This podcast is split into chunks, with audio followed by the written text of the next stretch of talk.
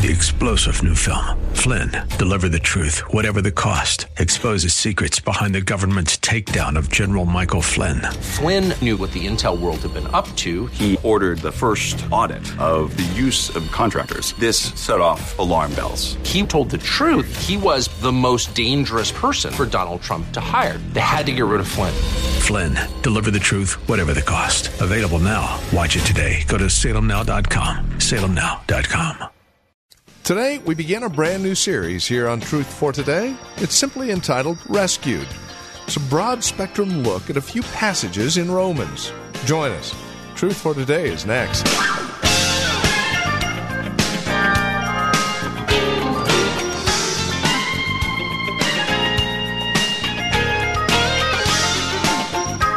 Rescued. That word has an awful lot behind it. It means so much more than saved or any other word you might want to use. And when you add it to the ruin of ourselves, you begin to understand the severity of where we're at and why we need an amazing Savior that we have in Christ. And that's what Paul lays out in Romans. Welcome to Truth for Today. Pastor Phil Howard begins our series called Rescued with a message simply entitled Sin, the ruin that God rescues us from. Here's Pastor Phil. Today, I want to speak to you on sin, the ruin God rescues us from. Sin, the ruin God rescues us from. I thought about one time saying the mess, but it sounds a little nicer. I want to look at the subject, and uh, three things I'd like to look at. Uh, first of all, we need to know sin is the bondage that the whole human race has been born into. For all have sinned and are falling short of the glory of God. God has chosen to rescue anyone in this ruined race that is willing to call on the Lord Jesus and trust Him. He will save you no matter who you are, no matter where you've been, what you've done. He's a chain breaker, He's a Savior, He's a rescuer. Uh, I want to look at three things. Three things. It's really by way of introduction. I want to look at the cultural viewpoints about sin. All right? The cultural viewpoint. Uh, sin is a bad word, an archaic word, and a word you're not supposed to use in church anymore. You can't make people come back to church and hear about sin. And we'll, we'll look at why. Uh, two, I want to to look at the human condition from God's point of view. Does He use the word? How does He use it? And finally, uh, I'm going to present to you the the cure, the uh, divine cure for the human condition in sin. Very straightforward. Cultural attitudes, the divine perspective on our condition, and the divine solution for our condition. Uh, let me uh, introduce you to some things about the cultural attitudes. I read a uh, introduction of four philosophies that uh, govern psychology today, counseling as a whole. These would be uh, four of the leading kinds of uh, things you would hear. Uh, one is that through evolution, we've been told man is basically good. And that is the human perspective. Man is good. He, uh, he needs more education. He needs direction. Uh, we need to end poverty. We need to do good things. But basically, all people are born good. There was a man by the name of Pelagius. He taught that all were born neutral and no sin in us at birth. That we uh, we never commit sin until we commit our first sin, but that we were all born like Adam and Eve in the Garden of Eden. Augustine rose up against him in the fourth century. He said, No, we're born with inbred sin. Just give us time and we will sin. And this is known as original sin. Uh, a second attitude is what they call determinism, and that is that you are programmed to do what you do, and you are what you are, and you will do what you've been programmed to do. It's determined. It's right there. Um, the third attitude, especially in postmodernism that we're all living through, is relativism. Uh, we've lost all source of absolute truth. Uh, we have no dictionaries that tell us morality or ethics. There's, because the issue is uh, who wrote the dictionary. Uh, who can tell us what sin is? Who, whose dictionary would you go to? Uh, fourthly, sin is an unpleasant subject, and what we need to hear the most is self esteem. Man needs to be told how good he is, how valuable he is. So we've taken away grading in some schools. Nobody flunks, they're just passed. Everybody gets an A in math, whether they get ad or not. You know, it, it, because we must not do anything to damage the psyche. Um, I read from an article by Jeremiah Johnson. The article is called Whatever Happened to Sin. You don't hear much about sin from the pulpit anymore. Recognizing and identifying it, wrestling with the guilt of it, repenting of it, or for that matter, dealing with it at all. Those ideas are passe in most churches today. What you will hear is a lot of talk about brokenness, negativity, as if Christ humbled himself just to cure depression. The modern church has largely done away with the biblical language of sin, salvation, replacing it with gooey postmodern verbiage that appeals to a generation raised on psychobabble and self help seminars.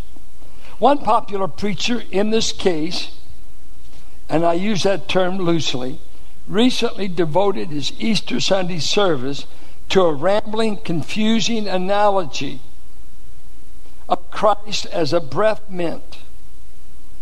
He actually had the audacity to compare the offenses of bad breath to sin, and Christ came as a breath mint.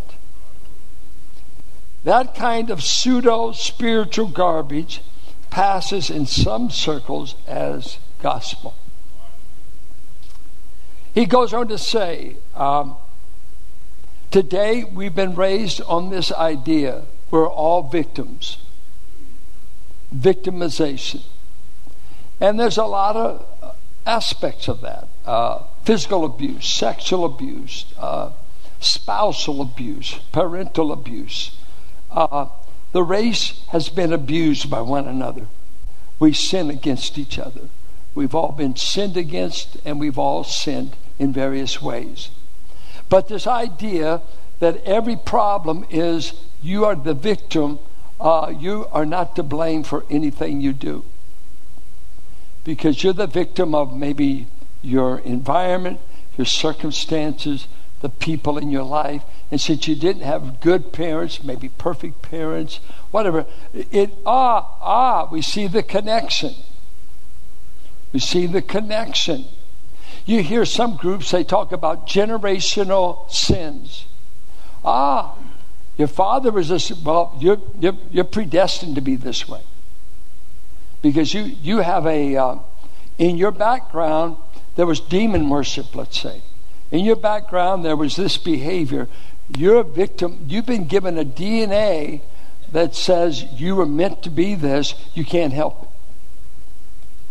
I like to say this according to the scripture, we are all in a family tree that the DNA goes back to we are sinners. We have rebelled against God and we've all been victimized of something in the past. You don't want to check your ancestors too far back. Uh, Winston Churchill wrote, uh, I forget how many volumes, on the uh, history of the English speaking people. Uh, Carolyn just did ancestry thing. I did it, but I didn't have enough spit for to satisfy them. And but they sure were convinced that we came out of Ireland, England. She, uh, this girl, came out of all the British Isles. My mother's full blooded Irish, then the Howards were English. So we're back there. But Winston writes the British Isles were settled by cannibals. You don't have to go to Africa to have cannibalism. The Vikings and the British Isles were settled by brutal people. The people you think of as blue bloods, the people of sophistication, the people of royalty. Let me tell you, if you go far enough back in your family tree, you'll find more sin than you can keep up with. But we keep trying to make us a race of gods, and we're a race of sinners. And that offends, offends like you won't believe. It sounds barbaric, it sounds insensitive, it sounds like you're out of step with the times. Uh, you've not been educated uh, in the modern world because this is not you. I received a book, uh, the big thing today, self esteem. Prosperity preachers, Joel Osteen kind of preaching, uh, never uses the word sin. He was taught not to. Because about, oh, I'd say 20, 20 years ago, maybe further back, Robert Schuller sent to all the pastors of America a free copy of his book, Self Esteem the New Gospel. Don't ever tell people they're bad. Never tell them they sin. Never tell them they could ever be wrong. What they're desperate for is self esteem. Tell them they're good. Tell them they've guaranteed a good future. Uh, you can have your best life now, is one of the very popular books by Osteen. Well, you know what? If you're going to hell, the best life is now. This is the only time it's going to be good. When you die, you die without Christ, the best is behind you. How can you tell a man that everything's going to be okay? Self esteem gospel. Tell people they're going to prosper, that they got to have health, uh, they're okay, you're okay, I'm okay. Uh, in our culture, we have another diagnosis. We, have renamed everything sickness. Uh, they're not a, a bad boy, they just have ADD. Now, some of you already get mad because your child's been diagnosed. But I'll, give you an example. Uh, uh, are children fidgety? You ought to see my three year old great grandson. He's plenty fidgety. I always request Valium to be given to him before they come. And go, go, go, go, go, go. Energy, energy. I've seen people say, well, he's not fidgety. Now, now look at two approaches. I went when our father took us someplace, and because I grew up with my younger sister, we would usually be with my mom and dad. The other kids had got, maybe gone out of the home, whatever. But my, my father would say this to Ruth and I. Now, we're going to someone's house. Now, listen to me. Don't ask for any candy. Has anyone ever been told this? Don't be going to the bathroom. Daddy, what do I do? Don't go. Don't be going through their house. You sit. You get permission. You don't wander through their house. But, Dad, I've got ADD. And he said, and I got a belt. Eh, does anyone understand? Is it, was I just then cruel? We're all fidgety. I'm not saying you're kid, whatever. I go in there. Don't get touchy with me. You'll get mad enough. I'll give you enough time to get mad. But we, we got all these names. I have to ask my children. They put initials on me. I said, other words, I'm a jerk. No, you don't say that. You got to put an initial. That's your problem. Whoa.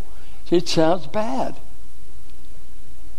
It's not you're angry, you're hateful, uh, you're mean, uh, you're dishonest, uh, you're dirty.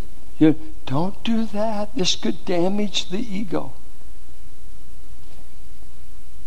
Everything is either called you had a bad break, victim. Um, I was just going through some of the articles. Then I read an article on whatever became of sin. And then, as I read the article, Karl Menninger, 40 years ago, wrote a book. He was a psychotherapist, had a leading practice, Karl Menninger, and he wrote a book on whatever happened to sin. And he raised the issue who decides what sin is? Who decides what sin is? How can you confess a sin when you don't know what to call it? Lord, I confess I did something, but I don't know what to call it. Whatever happened to the Bible dictionary? Can you call? Okay, let, us uh, in niceness, let's say, what's your problem?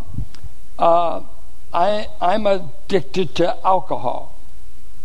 Okay. Well, the Bible called it drunkenness. Now that sounds cruel, doesn't it? You're not calling them a drunk, are you? You're barbaric. I mean, most of the culture, let me say on the street, everything I'm saying would make them throw up. I know that. And most churches won't put up with this. I know that. I won't be invited back as a guest speaker. That's my first theme. Because whatever happened to sin, we don't we don't talk about judgment. We don't talk about guilt. We don't we don't talk about you're responsible. Isn't it easier to blame someone? I would have been more had I not had you for my parent. I might have done more had I had more, maybe, opportunity. Whatever. We've got all this milieu of opinions, philosophy, and in all of it, the word sin never shows up. Nobody's guilty. Nobody's done anything wrong. Well, I just killed 15 kids at school because I saw the video clip on YouTube of how to make your weapons and how to kill a group at one time.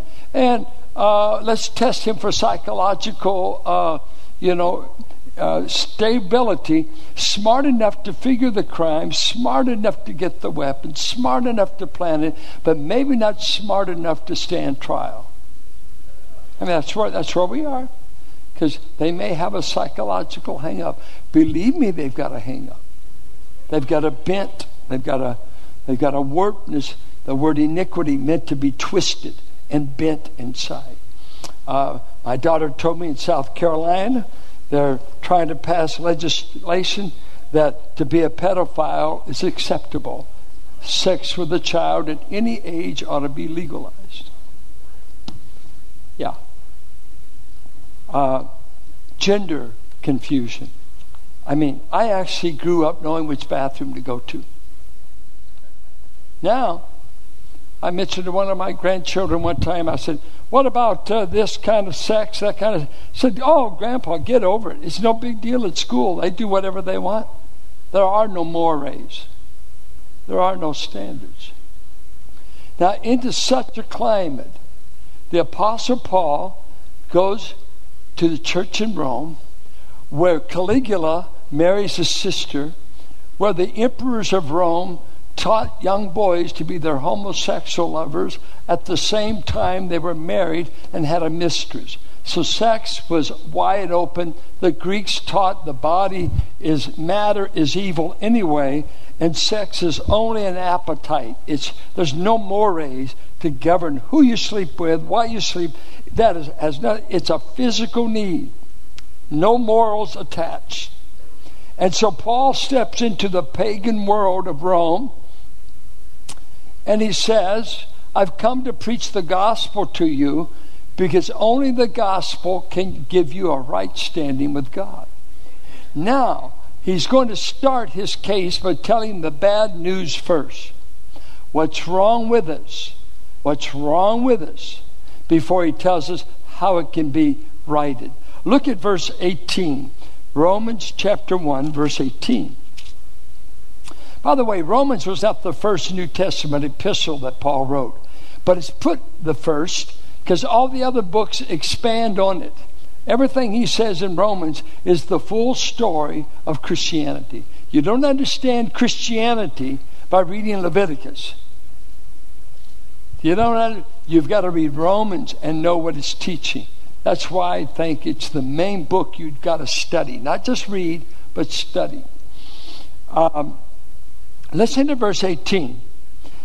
For the wrath of God. Oh, man. Don't tell me there's an angry God. There they go. Hellfire, brimstone.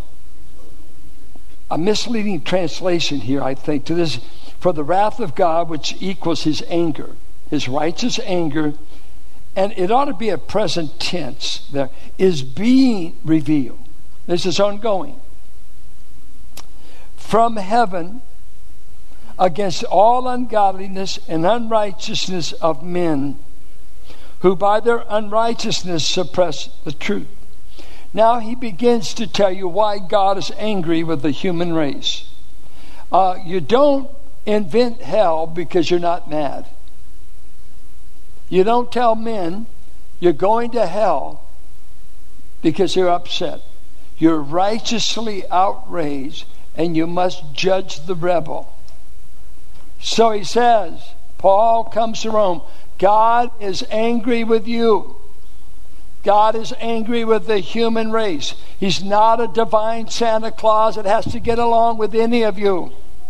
He doesn't have to get through the psych department, doesn't have to get through the philosophy department. He doesn't have to catch up with Americans. He's God, He's judge. You will face Him. And He says, Right now, I'm angry. And I'm going to tell you why I'm angry. If you can write the letters I, you'll get it. First of all, you've chosen to be ignorant of who I am. You've chosen to be ignorant. Notice what he says who by their unrighteousness suppress, hold down the truth. For what can be known about God is plain to them because God has shown it to them. Adam and Eve, God revealed himself. God destroys the earth with a flood. The eight people that survived the flood, God reveals himself to them. At one time, everybody on the face of the earth knew who God was. Everybody. How did we lose him? How did we lose him? Watch, this is how we lost him. For what can be known about God is plain to them, because God has shown it to them. For his invisible attributes, namely his eternal power and divine nature. You try to make a Milky Way.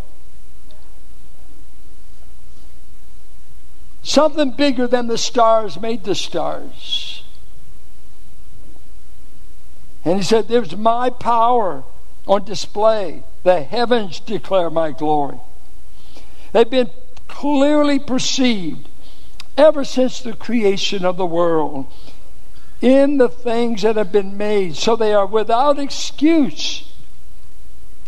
For although they knew God, they did not honor him as God or give thanks to him, but they became futile in their thinking, and their foolish hearts were darkened.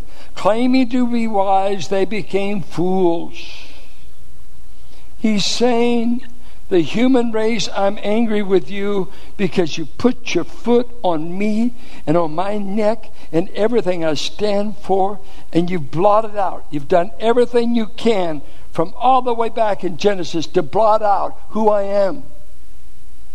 You are worshiping gods back in Genesis. You are worshiping your body. You are worshiping perversion. Stuff, suppress. The word means hold down, hold down, stuff out put out the fire.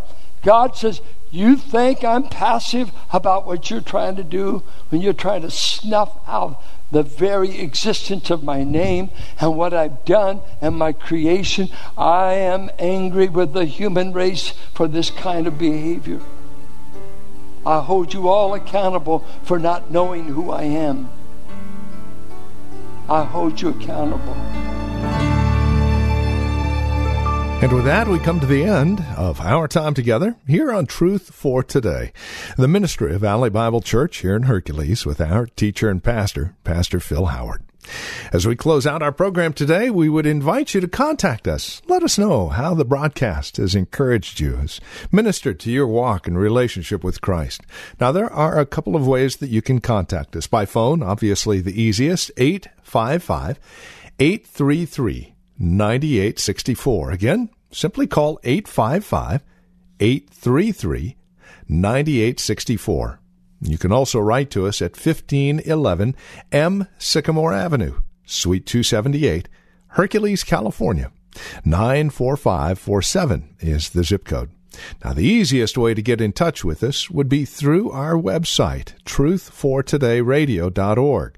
Now, as you stop by, you'll be able to drop us an email, but then take advantage of the many resource materials we have available. Again, there at truthfortodayradio.org. You'll also be able to find out more about Valley Bible Church here in Hercules, who we are, what we believe, worship times, directions, and the like. Again, truthfortodayradio.org, or again, simply call 855 833 9864. Would you also bear in mind this radio broadcast is available through listener support? As you link arms with us financially, we are able to continue the ministry here on this radio station. So please consider that as you contact us. And then come back and join us next time for another broadcast of Truth for Today with Pastor Phil Howard.